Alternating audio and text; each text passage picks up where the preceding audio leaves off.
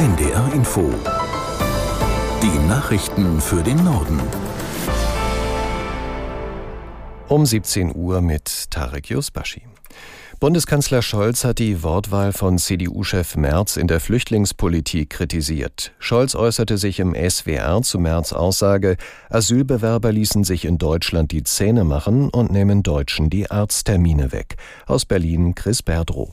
Was der Oppositionsführer gesagt habe, entspreche nicht der rechtlichen Lage in Deutschland, sagte Scholz und fügte wörtlich hinzu, ich finde, dass man besser auf seine Worte aufpassen sollte. Bei der irregulären Migration gehe es schon darum, einen klaren Kurs zu haben. Menschen ohne Recht auf Schutz und verurteilte Straftäter müssten abgeschoben werden.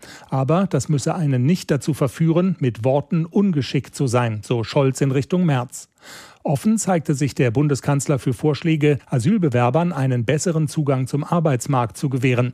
In vielen Fällen sei das schon möglich, aber da gehe noch mehr. Zu Forderungen, Asylbewerbern Gutscheine anstelle von Bargeld zu geben, sagte Scholz, er habe nichts dagegen.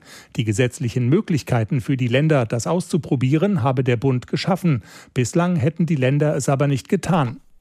Das lange umstrittene sogenannte Heizungsgesetz kann zum 1. Januar in Kraft treten. Der Bundesrat hat das schon vom Bundestag beschlossene Gesetz gebilligt. Aus der NDR Nachrichtenredaktion Petra Mittermeier. Das Gesetz der Ampelkoalition sieht vor, dass neu eingebaute Heizungen künftig zu mindestens 65 Prozent mit erneuerbaren Energien betrieben werden müssen. Erstmal gilt das aber nur für Neubauten in Neubaugebieten. Bei allen anderen Gebäuden sollen die Kommunen zunächst eine Wärmeplanung vorlegen. Ein weiteres Thema im Bundesrat war eine neue Form der Sammelklage gegen Konzerne, die geschaffen wurde, um Skandale wie den VW-Abgasbetrug juristisch besser aufarbeiten zu können. Deutschland musste dazu eine neue EU-Richtlinie umsetzen. Am kommenden Montag bleiben tausende Arztpraxen geschlossen. Grund ist eine bundesweite Protestaktion von Allgemeinmedizinern und Fachärzten. Dazu aufgerufen hatte der Virchow-Bund, ein Verband der niedergelassenen Haus- und Fachärzte. Knapp 20 weitere Verbände sowie die kassenärztlichen Vereinigungen schlossen sich laut Virchow-Bund an. Der Protest ist Teil der Kampagne Praxis in Not und richtet sich den Angaben zufolge gegen die Politik von Bundesgesundheitsminister Lauterbach. Wie die Kassenärztliche Bundesvereinigung mitteilte, soll es aber einen flächendeckenden Not- und Bereitschaftsdienst geben. Wegen der stark gestiegenen Bandenkriminalität setzt Schweden auf die Unterstützung des Militärs. Die Regierung werde den Streitkräften den Auftrag erteilen, die Polizei bei der Bekämpfung der kriminellen Gangs zu unterstützen, sagte Ministerpräsident Kristersson nach einem Treffen mit dem militärischen Oberbefehlshaber und dem schwedischen Polizeichef in Stockholm. Schweden kämpft mit einer massiven Zunahme der Bandenkriminalität. Die Mitglieder liefern sich gewaltsame Auseinandersetzungen um die Kontrolle über den Drogen- und Waffenhandel. Allein in diesem Monat wurden elf Menschen erschossen.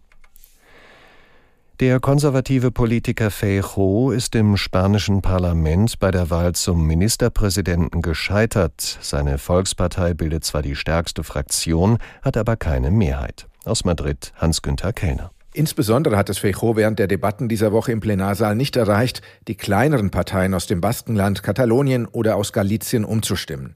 Zahlreiche Fraktionen begründeten ihre Ablehnung damit, dass die ultrarechte Partei Vox Feijóo zustimmt und damit eine Koalitionsregierung aus der Volkspartei mit Vox unter Feijóo als Regierungschef möglich gewesen wäre.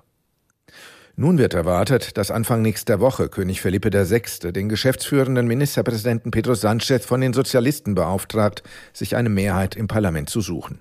Auf einem Fahrgastschiff in der Nordsee hat es einen Brand im Maschinenraum gegeben. Seenotretter schleppten den Havaristen mit 41 Menschen an Bord heute Mittag sicher in den Hafen von Wittdün, wie die Deutsche Gesellschaft zur Rettung Schiffbrüchiger mitteilte.